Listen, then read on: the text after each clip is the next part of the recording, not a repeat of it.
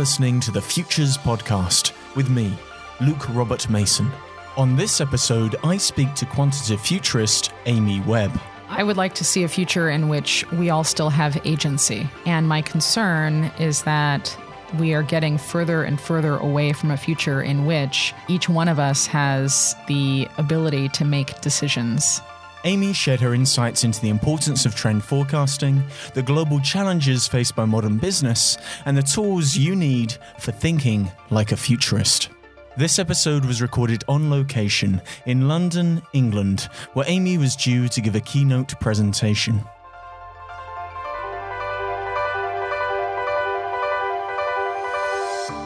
So, Amy Webb, you are a futurist. What does that term futurist mean to you? So, in my case, as a futurist, I, I, consider myself to be a quantitative futurist, which is to say that I use data and quantitative evidence and qualitative evidence and use that to model out plausible, probable, and possible scenarios in the long term, and then develop strategies around that. So, it's a data driven process. So, how did you get interested in this thing yeah, the future. the future.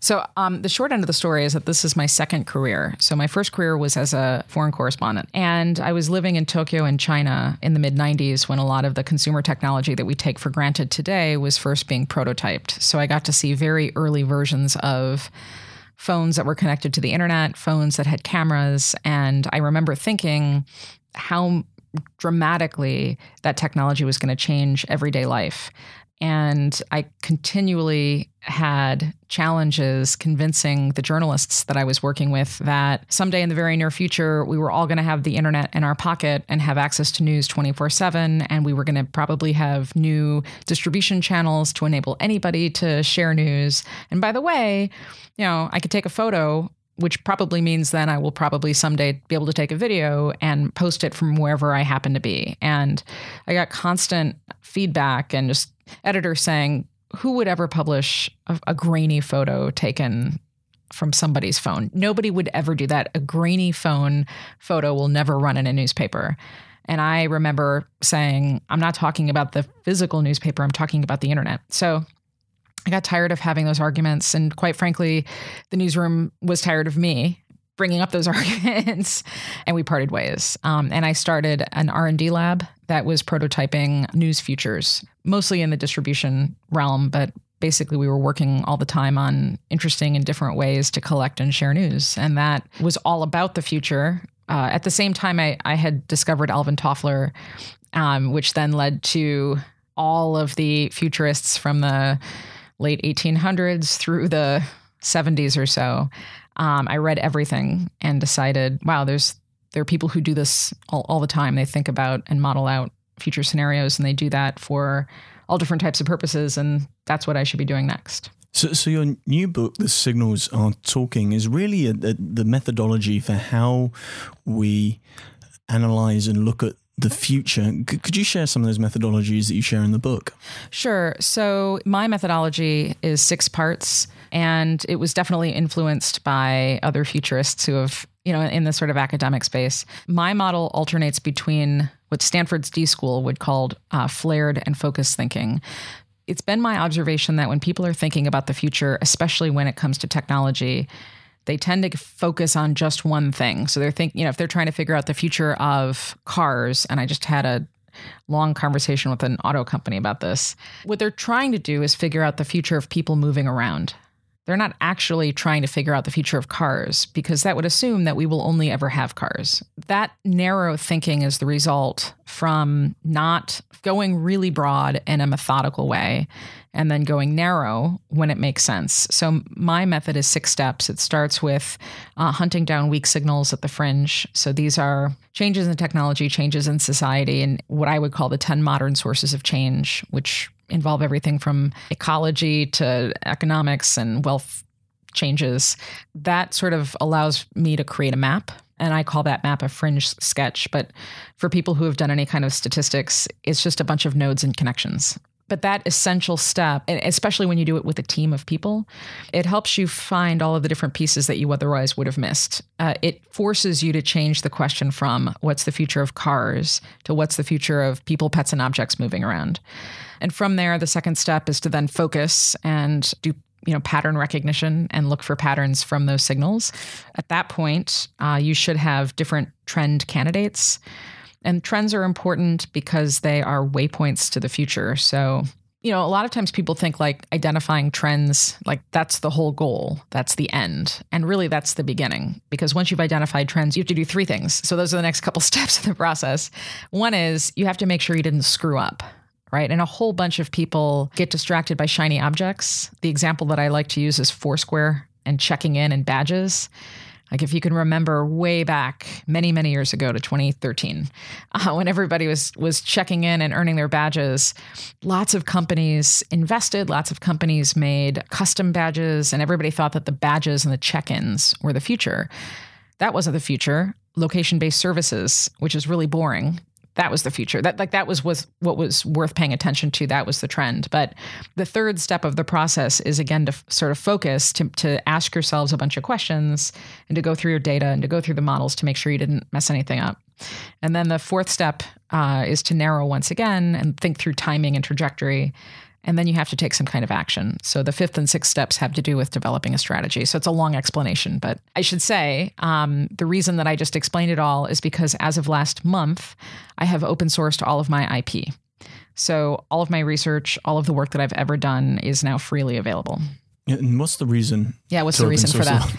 Uh, that seems nuts. Why on earth would you do that? well, when when so many futurists, it seems kind of protect the, yeah. their methodologies, and it's as if futurists do this magical yeah, thinking back in their back in their offices, and yet the first thing they say when they get onto stage is no one understands what I do, and yeah. there's always this fake mythos that's created around what I like to call the the mediatized futurist, the futurist who has a keynote speaking career, but really doesn't do the hard graft of dealing with the difficult questions associated with this thing called the future. Right, right. Excellent points and good question. The reason is because, well, I've always thought it was strange that people who run governments and businesses are expected to learn how to use a spreadsheet.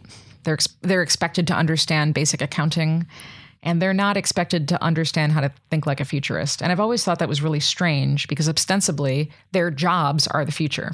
I think that we are on a, a new kind of time horizon with regards to technology. It's our generation that's living through a transition. It just doesn't feel like it. My daughter, who's pretty young, she's going to be probably the last group of human beings who have to learn how to drive. My father, who is in his 70s, is going to probably be the last generation of people who still have to type. And we're looking at a whole bunch of fundamentally groundbreaking technologies that range from you know the various facets of artificial intelligence to genomic editing to all kinds of automation. You know all of these things together will fundamentally change uh, what it's like to be a human. And at the same time we, we are all also all living through a geopolitically unstable moment in time. I hope it's a moment. And part of that is the fault of the person running our country, my country right now.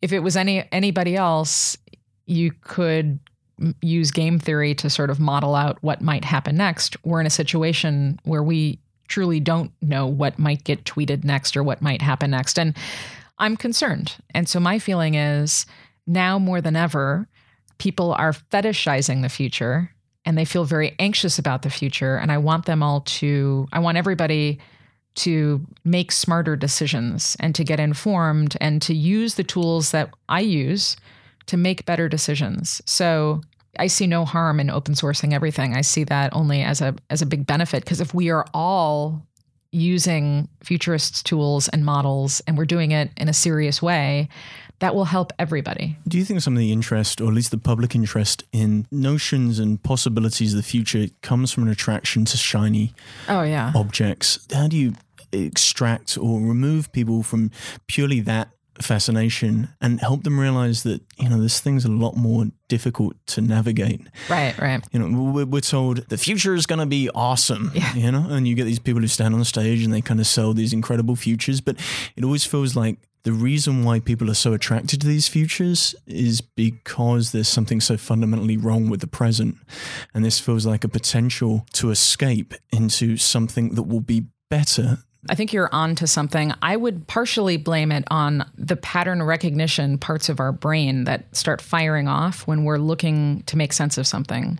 I think partially what tracks people to the tech utopianism. I think you're absolutely right. I think it's the same reason that we go watch movies in the theater. It's because we want an escape. And maybe it's also why people go to church, right? They want the promise of, of a better tomorrow. But there's also the other side of that coin, which is the dystopian visions of the future. And there's plenty of people who also stand on stage and talk about the end of the world coming.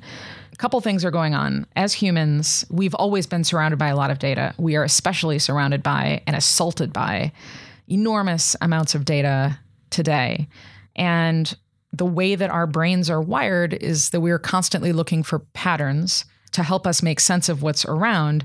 And the easiest way for us to do something with that information once we've recognized patterns is to fit it into a narrative. So that's why storytelling is so fundamental to humanity. It's because that's how we parse information. So the people who tell these crazy stories about the future, whether they're positive or negative or strange or whatever, you know, it's it's easy to connect to them and to what they're saying. But the thing to keep in mind is that I am a professional futurist and I have absolutely no idea what the future is. My job isn't to tell you or to predict what the future is. My job is to figure out, given what we know to be true today, what are the likely paths and where, you know, what does the probabilistic model show? Then we use that information to make better decisions. But that's that's like not as easily understood, right? Um, as somebody standing on stage with a pretty picture in the background and spaceships flying overhead and Uber taxi or whatever you want to they're calling it these five minutes and saying that everything is going to be great. Just wait around for 15 20 years for agi to kick in. Well, why do you think the current state of uh, discussing or, or framing the future sits within this binary of either you're an eternal optimist of you know AI is going to save us, it's going to make us more intelligent about ourselves, or AI is going to be the thing that kills us if it isn't nanotech or it isn't some sort yeah. of thing that falls from space or synthetic biology or uh, why do you think it has to sit across these two dichotomies? I've always felt that when Elon and co say that oh AI is going to be our last invention, it sometimes feels like it's just really good marketing. I don't think that the technology is quite there yet, but if they instill that fear in people, they believe that the future is closer than it actually is. I think the future itself is being used as a form of leverage in a weird yeah. sort of way. Yeah, that's a that's a really really good perspective. It's the third step of my methodology is once you've heard something or you've decided something is it like a technology is a thing. It's and even if it's binary at that point. Step number 3 says eviscerate everything that you know, tear it all apart. And if at the end of you poking holes into every single thing, you still believe that then fine. And if you've got evidence to back it up. What I would say is that everybody has usually different reasons for offering polarizing views. And usually those reasons have to do with some kind of gain. And so that's part of it. The other part of it is we live in a world where information is everywhere. And in the digital realm, attention is currency. And it's harder and harder to get people's attention without saying something salacious. So, Marvin Minsky, one of the founders of modern AI and one of the people who coined the term in the 60s calls AI a suitcase word. And the reason is because, you know, you can you can pack a lot of stuff in a suitcase. And, and it is a suitcase, but once you open the suitcase up, you could have like a thousand different things in it. So AI, artificial intelligence, is a suitcase word because inside that suitcase is anything from you know machine reading comprehension to deep neural nets and you know machine learning and computational linguistics. I mean, there's a lot that that's in there. And to try to have a conversation with somebody who is not a technologist or who you know who or who doesn't sort of follow what's happening, their eyes are going to gloss over. Therefore, it's either AI is going to kill us all or AI is going to save us all. That's what you know grabs the attention. In reality ai artificial and narrow intelligence is already here. We all already use it and interact with it every single day. Anything in life the subtleties are always what get missed. But those are usually the most important components to be paying attention to. So, what is the role then of the futurist to better educate say the general public around the language associated with potential new forms of technology. It always feels like there's a language issue with, with, the example of AI and the and the suitcase. You know, people are very confused as to what this technology is capable of doing, what it does right now. There's a, a miscommunication between what constitutes artificial intelligence versus what is essentially intelligence augmentation. How can the futurist better help average Joe or Jane navigate these complex times? You know, my I see my role as partly educational for that reason to help the public understand and make sense of the technology in their lives and the decisions that we're, we're making with regards to that technology. Part of it is educational, part of it is advisory. So I do advise the United States government and the military and different companies. I think it there there are sort of dual purposes. There are certainly futurists who work in a consultative capacity and I don't think do the public education. You know, I view myself as a public intellectual as much as anything. And I feel like I have an obligation to not just tell people this is what I see, but to show them, to show them my work. Especially now when everything is potentially considered fake news, right? The last thing that we need is fake futures news that would be a real problem. Do you think we are in a situation where we're being shown a certain degree of fake futures? And it goes back to that issue around leverage, future being used as leverage, either because there's personal gain or there's there's profitability or there's some sort of political gain there and that's that's been since the 60s where old Kennedy was going we're not doing it because it's easy we're doing it because it's hard and yeah, he went yeah. off to space to prove that they owned both the future and the present versus the Russians I just wonder when either personal agendas, profitability agendas, or political agendas collide with the future, the inevitable outcome, happened. the inevitable outcome is fake futures in the same way we have fake news. That's right. And that is what caused the AI winter in the 60s. Right. So the answer to your question is yeah, and we and that's not good when that happens. So for people who aren't familiar with this already, leading up to the 1960s, there was a lot of activity happening with new kinds of computers and addition, you know, computers sort of moving from the first era of computing to the second era of com- era of computing. If the first era really just was tabulation, the second was more about computation and complex computation. There was a lot of activity in the 40s, 50s, and 60s around sort of conceptualizing a framework where humans could teach machines to think right? And so that was sort of the, the genesis of all of this all the theories were fascinating. Especially now, it's really interesting to go back and read some of those early academic papers about whether or not humans might someday teach machines to think and what the machines might do. And uh, Minsky actually had a paper, uh, he had obviously several papers, but one of the papers that he wrote talked about whether or not machines could maybe gain consciousness. So was, there was a lot of really interesting debate and discussion at the same time that computers were getting faster components. The, the, price of components were dropping. We had additional compute power. We had more people that knew what to do with computers. We had the birth of modern compu- computer science as an academic discipline. And then everybody started making a lot of promises. So one of the promises that got made in the united states was and this is at the height of the cold war that artificially intelligent machines could be used to simultaneously translate Russian into English, which would have been a game changer to, to sort of monitor conversations that were happening and simultaneously translate those messages and the ultimate spying tool. But there was no way that that was going to work. So there was a lot of overpromising about the future a lot of fake news about the future of AI in the 60s. And when a lot of that failed to materialize, all of that exuberance and excitement, and most importantly, funding, dried up. And the fake news about the future actually wound up dramatically impacting the future. And we um, set ourselves back there's a lot of excitement again and and you know everybody's talking about AI now and there's a lot of the same exuberance a lot of the same insane funding cycles mm-hmm. you know so do you think we're due another winter another AI winter I mean you know I would hope not there's always going to be a pocket of people that push the technology forward I think at this point it's all it's like too big to fail, right? There's so much funding tied up. Uh, China has promised a chunk of its sovereign wealth fund, so I, I don't see I don't see AI uh, the field going through the same thing it did during that first AI winter. However, I see a lot of people getting distracted by the shiny.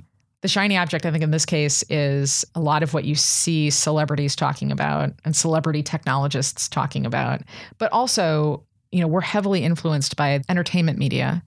And a lot of these images are indelible. So, her, the movie Her, um, Black Mirror, in Black Mirror, Humans in the UK, yeah, yeah, uh, and, and, in the US in the too, US. absolutely. Yep.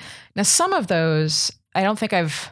Westworld, by the way, is my favorite show ever. Most of the Black Mirror episodes are my second favorite. I haven't come across anybody who believes that Westworld is likely in our future. I have, however, heard a bunch of people reference the movie Her and Samantha, the character, right, on a on a pretty regular basis, which means that when people think about the prospect of talking to machines, that movie is so stuck in their heads that that's what they've envisioned for the future.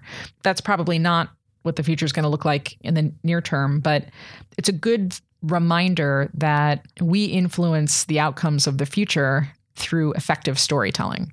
Do you think there is certain mimetic power in science fiction that actually underlines certain trajectories towards the future. Now we have less people reading science fiction. There's less more people know Charlie Brooker's Black Mirror than they do William Gibson's Neuromancer. Which you think so? Oh yeah, yeah. I was as, as, you were saying that I wasn't thinking of Gibson. I was thinking more of Asimov, oh, Asimov or, or, or Philip K. Dick. It feels like that guides most individuals' thinking. And Black Mirror is an interesting example because it feels so close. Yeah. I think that control and nostalgia, they're incredibly powerful feelings. And so there's a sense of not having any control when it comes to the future because you don't know exactly what's going to happen next unless you think that we are living in Elon Musk's uh, robot Simulation. world. And right. So that sense of not having control is an incredibly powerful and disorienting. And it engages our limbic systems, and our limbic systems start firing off, and the squishy computers inside of our heads, you know, our brains, you know, enter fight or flight mode and uh, we feel anxious and then we start making you know and our the stories that we tell ourselves in our heads are always worse than real life. They they always are. So I think that that's one component and if you think about just everyday technology, I would posit that a very small sliver of the general population feels 100% comfortable anytime they get a new television or get a new telephone or something they realize they're not going to break it and they're okay making mistakes and tinkering and fiddling around and it's not a big deal I would argue that probably 90% of the population feels some sense of anxiety every time they have to replace their mobile device, right? Their mobile phone, or they have to get a new computer, they have to do something different with email. It fires off that limbic system. And there is this sense that you don't have control. And to be fair, we don't. We don't really control any of the devices in our lives. Somebody else does. Amazon does, Google does, Twitter does, Facebook does, pick a company. So I think that's a big piece of it. But as you were talking, you know, I'm wondering if we are always yearning for simpler times when we were kids. That's a theme, right? Simpler times when we were kids. I don't know that when I was a kid, my life was any simpler necessarily than it is now, but I think we all think that it was. I, I wonder if part of that storytelling that goes on inside of our heads was uh, sort of feeds into that. Life is going to be much more complicated you know, technology is part of every single thing that we do. You, there's no way to extract it. My hunch is that there's this underlying sense of anxiety that everybody feels because of technology all the time. Anxiety and also depression. Do you think we're in this weird liminal space at the moment where we haven't quite gone through to what we were promised and we're not entirely sure as to what may emerge. Yeah. Like, do you That's think a it's a, question. it takes us a lot longer to deal with the impact of these devices or these tools in our lives? Well, and so okay, so a couple of yes to what you just said. The answer is yes. but let me explain why. Couple, you made me think of a couple interesting things. One thing that you made me think of was so I was at a an event a couple months ago with Ev Williams, one of the founders of Twitter and uh, there were about 2,000 journalists in the room. And one of the things he he didn't address what has become of Twitter. He he didn't talk about it, and he didn't address Twitter's impact on geopolitics. He didn't he didn't talk about any of it. Okay, I understand that. He's a he's on the board. He's got a fiduciary responsibility to make sure that Twitter doesn't tank because of something he said. But a journalist finally during the Q&A did ask him, "Did you ever stop and think that maybe Twitter would get hijacked by bots or by people who would want to spread misinformation?" And his answer to that I thought was really telling. His answer was, it never occurred to us because we weren't thinking about it. We were just trying to build a cool product, right? If I had a nickel for every time I heard somebody say, "We're just we're just trying to we're just working on the product right now," that's bullshit. The problem is, a I think that's either untrue or wildly irresponsible. I cannot fathom that, especially because you know before Twitter, Ev had another project. Do you know what else he founded before that? You ever heard of Blogger? It's not as though he had never seen somebody use a free platform to spread ill, right, around the world. My point is, um, we are past the we are past a time when when you can just work on the product, you know, and not think about anything else. Um, because any technology that comes into the media space is subject to misuse and you know use for good and, and all of these other things. But you you have to start thinking through the second third fourth fifth order implications of whatever it is that you're building. If you've done that and you acknowledge but then you choose to not worry about it fine. But just own up to it you know? I kind of wish alvin toffler was alive today. You know unfortunately he just passed uh, or recently passed. I wish that he was alive today and that he hadn't yet written Future Shock. I wonder what the 2017 version of his book Future Shock would sound like. My gut tells me it would sound a lot like it did in the 60s, right? And so but but probably with more urgency. Humans go through cycles. So it may feel right now like life is moving very fast and we don't have a lot of control and we feel very anxious and people are making bad decisions. But if you look at a lot of the literature and science fiction and movies and shows and stuff that was being written in the 60s, people felt the exact same way.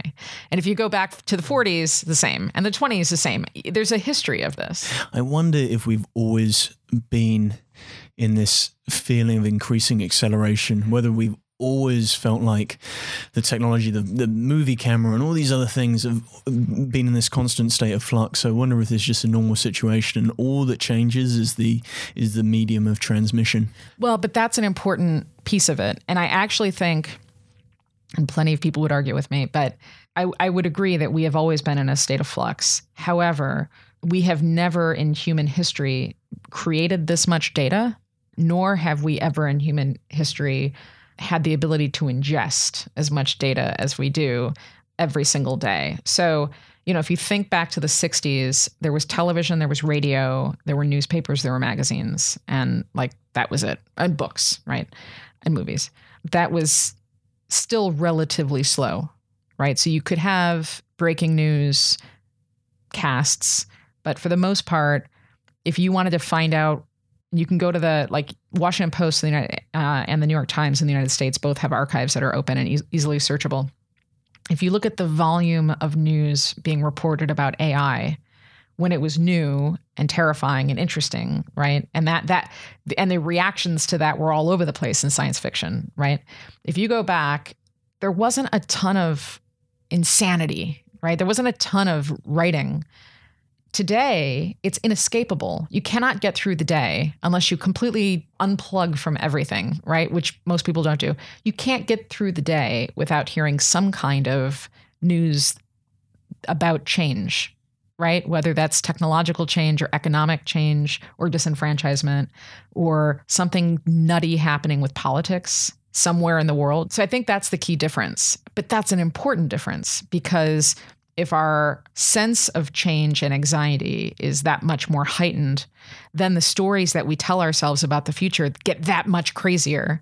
And I think that it has this cascading effect where we wind up having these polarizing binary responses to anything having to do with technology. And then, at least in my country, all of it gets politicized. And so you wind up with people saying, climate change or there is no climate change, you know, or AI is coming or our cabinet officials being AI deniers. You know, we've got you wind up with all, kinds of crazy, crazy information and thoughts. Is that because we're trying to aim to work at the same speed as capital. So to go back to Ev Williams, they're turning Twitter, which a lot of individuals are saying should be handed over as a public service, into a business that now has to return a hundred x return. But the, the, numbers don't make sense. The business model doesn't make sense. the business sense. model doesn't make sense. And part of the speed within news and media is because they have to create click through to actually sell and service the ads.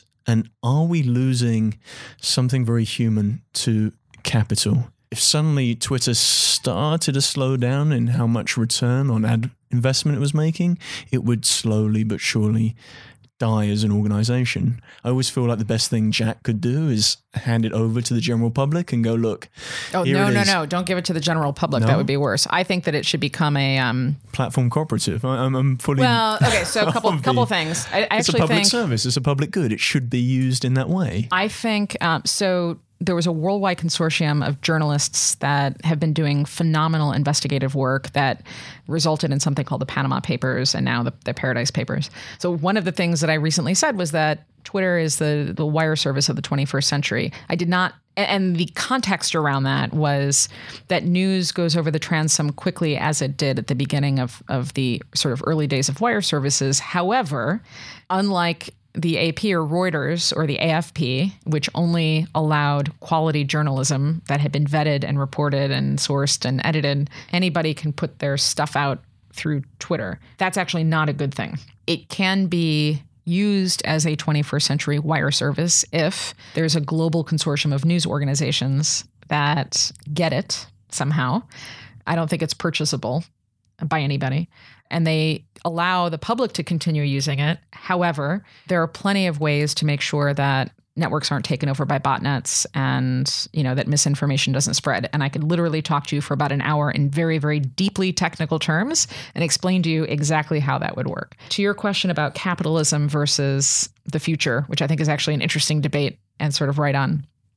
Um, twitter uh, is not a good use case for that because you know they're not they're not making money outside of a handful of licensing deals and i'm not sure how sustainable their their model is in the longer term. However google and amazon and tencent in china and baidu and alibaba there are plenty of other companies that are very very large that are in the personal and public information business. Now in that case those are all publicly tra- well not in the chinese companies but in the united states those are publicly traded companies.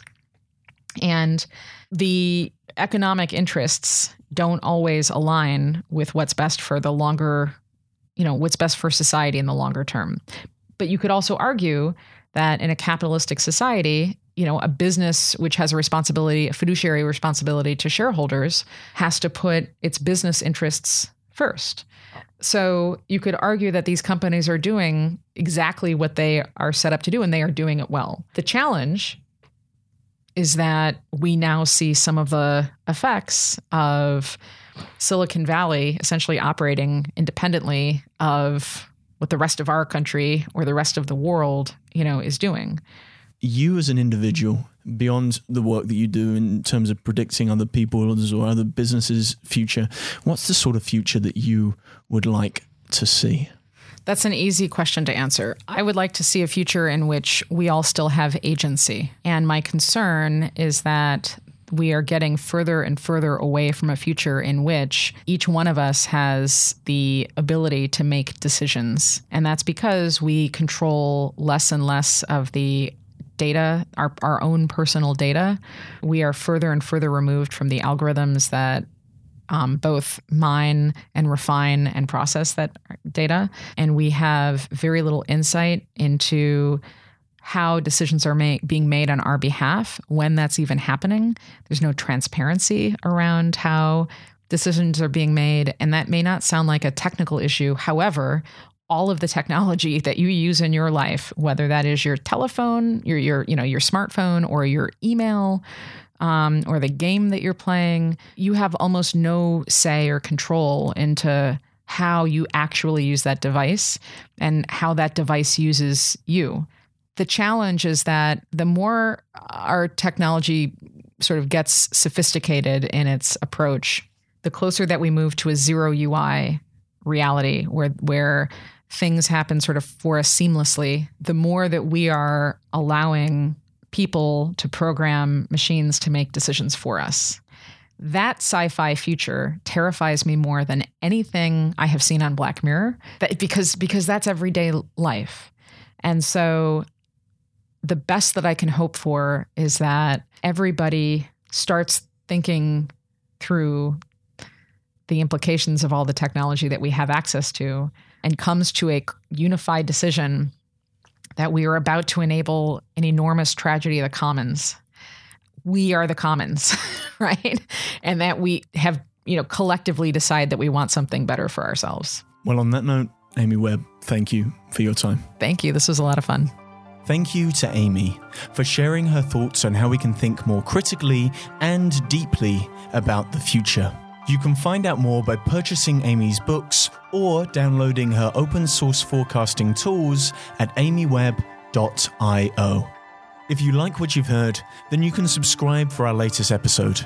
Or follow us on Twitter, Facebook, or Instagram at Futures Podcast. More episodes, transcripts, and show notes can be found at futurespodcast.net. Thank you for listening to the Futures Podcast.